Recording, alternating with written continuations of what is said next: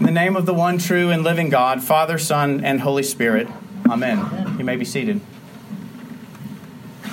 Okay, sometimes something is just so funny that you've got to get it out of your system and, and, share it with everybody. This has, well, maybe nothing to do with the sermon, but I'm going to throw it in for free right up front. A, a just wonderful story that I heard this week about the, the country parson who had this young family who was wanting to join his congregation, um, young couple with some young children, and he was showing them around the beautiful sanctuary and all the Christian education classrooms to get them comfortable with the environment and welcome into the church.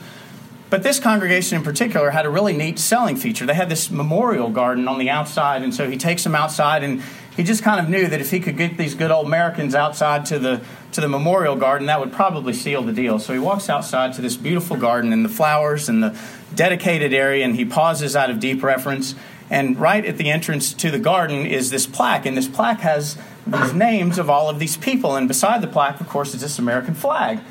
And so they say, you know, what, what is this all about? And he says, well, this, of course, is where people died in service. So they pause and they think. And the young boy tugging at his cassock eagerly looks up and says, Well, was that the 9 o'clock or the 11 o'clock? I'll let it settle for just a second before we continue. Go and make disciples of all nations. Go and make disciples of all nations, baptizing them in the name of the Father and of the Son and of the Holy Spirit, and teaching them to obey all that I have commanded you. This, as we know, is the great commission of Jesus Christ. This is what we Christians are charged to do by God, and this is what we Christians get to do with God. So we start with the natural questions that we have. Well, what, what does it mean for me to be a disciple? And what does it mean for me to make disciples? And maybe we ask ourselves this question Am, am I capable? Am I capable of doing this? You see, I suppose that no Christian would deny that making disciples is what we're supposed to do, but what we may question from time to time is our ability to do it. That, that somehow making disciples is reserved for those Christian superheroes who we read about. But, my friends, I want to dispel this myth right from the start. Every Christian can be, every Christian can be a disciple of Jesus Christ, and every Christian can make disciples of Jesus Christ. Now, it's easy enough to define Christian discipleship.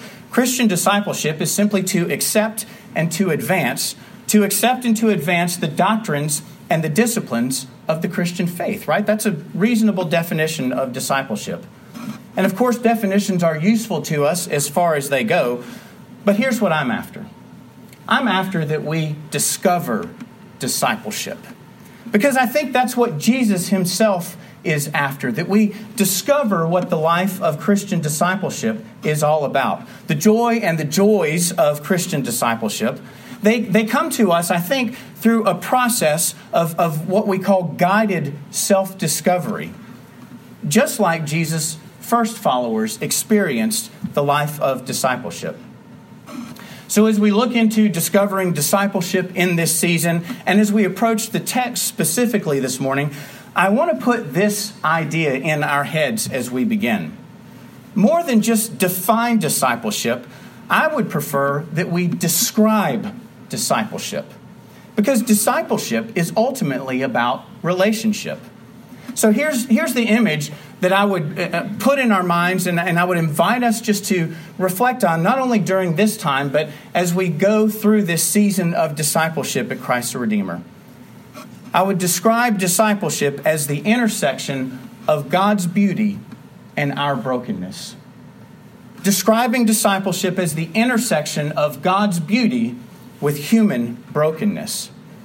You see, if we can find that place in our own hearts, if we're willing to go on that journey of guided self discovery, of allowing God to guide us to and through our own places of brokenness, well, my friends, that's where we'll discover the beauty of Christian discipleship. Now, along with this idea of beauty and brokenness, I want to offer what I think is also an appropriate image to describe this idea in a little more detail. It is the image, perhaps, of a man or a woman. He or she perhaps has a fractured or broken bone in his or her body, but simply will not go to the doctor out of willful stubbornness.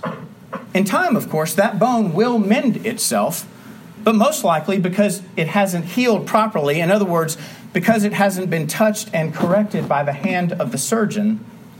Well, that stubborn man will go through his life with unresolved pain and problems. And his pain and problems will not only affect his life, but they will adversely affect the lives of others because of that frustration and anger and unresolved pain. And of course, that's a metaphor for us to begin to search the scriptures and discover the one who would mend our brokenness that we might enjoy the beauty of Christian discipleship. So Philip cries out to Nathanael. He says, We've found him. We've found him. And the image that immediately comes to my mind is something like Tigger, right? And, and he's bouncing on Winnie the Pooh, right? He just all fours right on his chest, knocking him to the ground. Philip comes to Nathanael with this unbounding joy, and he says, He's the one, right? This is the one that Moses and the prophets were talking about. His name is Jesus. He's the son of Joseph, and he comes from Nazareth. Well, you can't blame Philip for being excited, right? All of the brokenness that the Jews had suffered for generations, all of the brokenness that they were now suffering under the oppression of the mighty Roman Empire. Here's the question Could it be, could it be that God's Messiah was now arriving on the scene? Let's take it another step. Could it be that Philip was actually beholding right before his very eyes, the Messiah that God had promised. Could it be that Jesus truly was the fulfillment of the law and the prophets? I'll draw us back to the lesson that we read in Isaiah last Sunday morning. Behold, my servant whom I uphold, my chosen in whom my soul delights. I have put my spirit upon him. Listen, he will bring forth justice to the nations. Isaiah continues He will not fail or be discouraged until he has established justice on the earth, and the coastlands wait for his law. Now, let's imagine Nathaniel for just a minute. You can imagine that Nathaniel might be a little bit skeptical. Nathaniel carries the same hurts as Philip. Nathaniel carries the same hopes as Philip. But you can't blame him for saying, Oh, bother. Oh, bother. Can anything good come out of Nazareth? Here's the point there had been many messianic expectations and claims before. There had been other insurrections in the past, and every one, every one of them had ended up in crucifixion under the mighty Roman Empire. Let me put it simply if you plotted to overthrow Rome, you were crucified. Period. Paragraph. Now, more than just imagine Nathaniel's skepticism, perhaps you know Nathaniel's skepticism in your own way. And let me say this you're not wrong to respond the way Nathaniel has responded. In other words, I'm not hitching my wagon to this horse unless I'm absolutely sure we've got the right horse. Is Jesus the great physician? Can he heal the brokenness of this world, or should we look for another, as John the Baptizer questions? And of course, the only way to resolve the conflict is how? For Jesus himself to prove himself. And this, my friends, is where discipleship is discovered. It's when Jesus himself engages the conflict. It's when Jesus himself enters that point of crisis. It's when Jesus himself confronts our fears. And as he confronts our fears, he begins to cast vision into our lives. And we cry out in response, like the centurion, My Lord and my God. You see, Philip, Philip did a great job, didn't he? Jesus said to Philip, Follow me. And Philip rose up like an obedient soldier. He went straight to Nathanael with the good news. He found a willing audience in Nathanael, and he convinced Nathanael to come and see for himself. But my friends, that's the point. That's the point. Each of us, all of us, are called to come and see for ourselves. Because the place where discipleship is finally discovered is when we take our brokenness all the way to Jesus and we allow Him to minister to us and bring forth His beauty. All it takes on our part is a step, right? A willing step, an honest step, a transparent step, a trusting step. Jesus, in other words, sees Nathanael coming toward him, and even as Nathanael is still approaching Jesus, Jesus doesn't wait for Nathanael to get all the way there. Even while Nathanael is still on the way, a little bit like the prodigal son coming home, right? Jesus, look at what he does. He starts speaking blessing over Nathanael Behold, an Israelite in whom there is no deceit, Jesus cries out. How do you know me? How do you know me? Nathanael says. And here's the beautiful response of our Lord. And I think this is where we can all put ourselves in Nathanael's shoes. Jesus says, Before Philip called you, before Philip called you, I saw you. Before Philip called you, I saw you. There you were sitting under the fig tree. My friends, God is not surprised by us. We, we don't catch God off guard with our troubles and our doubts and our fears and our angers and our anxieties. God's not surprised by us. He already sees us. He is the great physician, and the good news is that He still makes house calls. As Jesus starts to minister to Nathanael, as Jesus enters Nathanael's place of brokenness, as Jesus assures Nathanael that he is, in fact, God's Messiah, Nathanael cries out, right? It's his turn. Rabbi, you are the Son of God. You are the King of Israel. What a profound declaration that Philip and Nathanael have now made. And this is where Jesus starts to cast vision into Nathanael's life. He invites Nathanael into this beautiful picture of the kingdom of God, of the covenant continuity, of the covenant completion.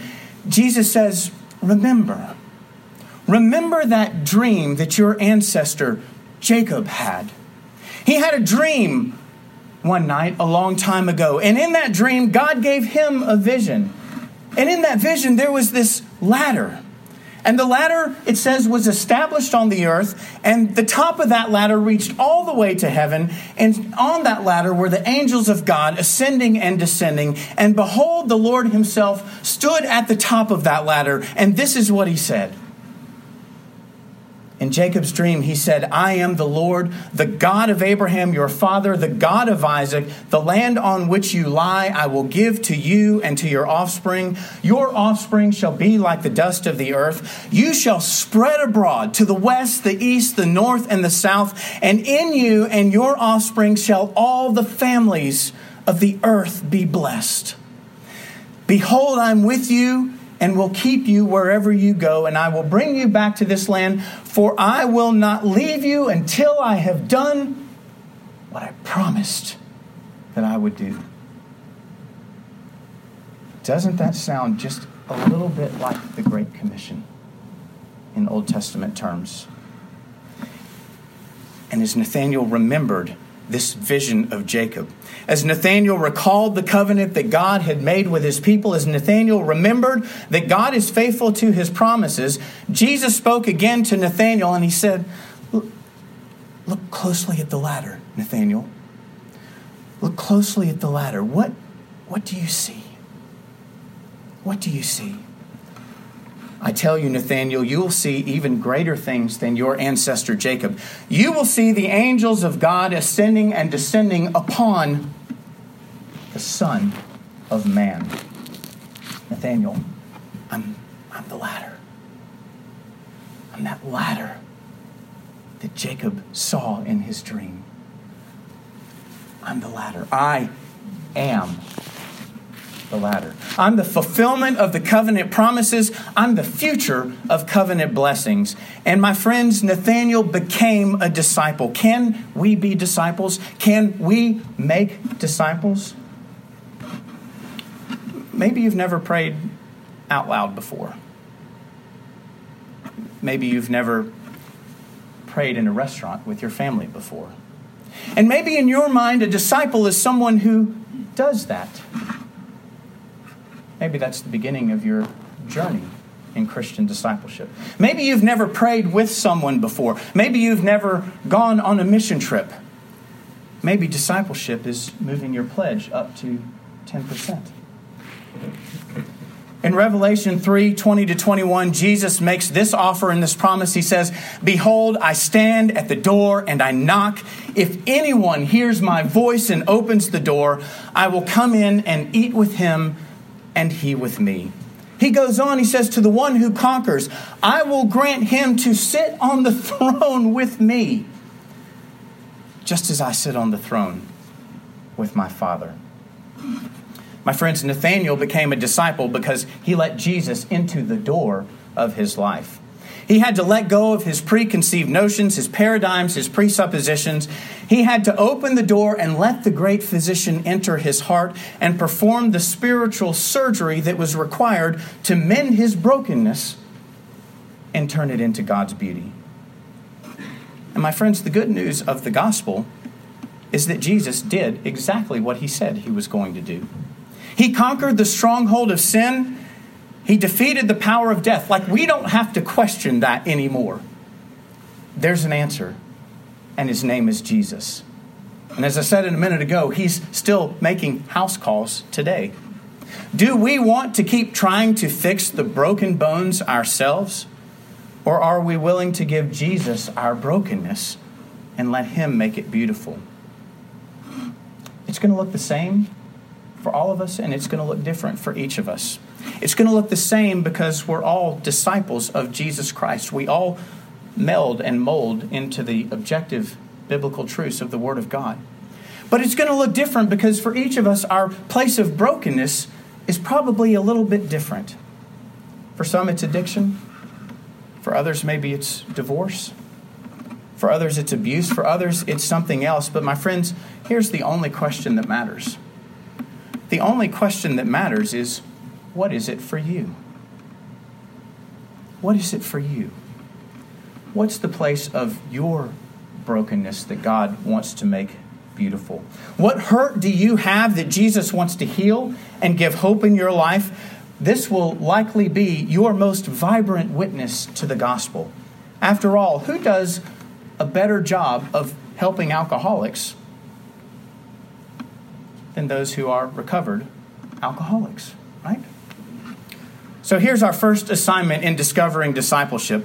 What is the place or places of brokenness in your life?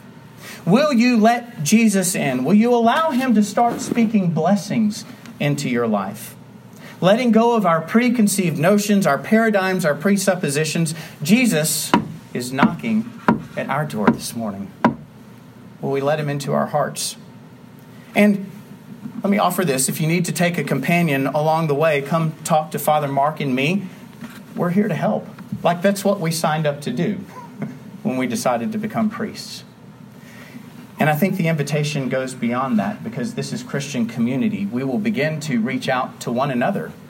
That'll be part of our journey as we'll discover in our Lenten program in this journey to discipleship. But for today, for today, let's let the journey begin. Let your journey begin. Let's discover discipleship at Christ the Redeemer. What is your place of brokenness? And how does Jesus want to make it beautiful?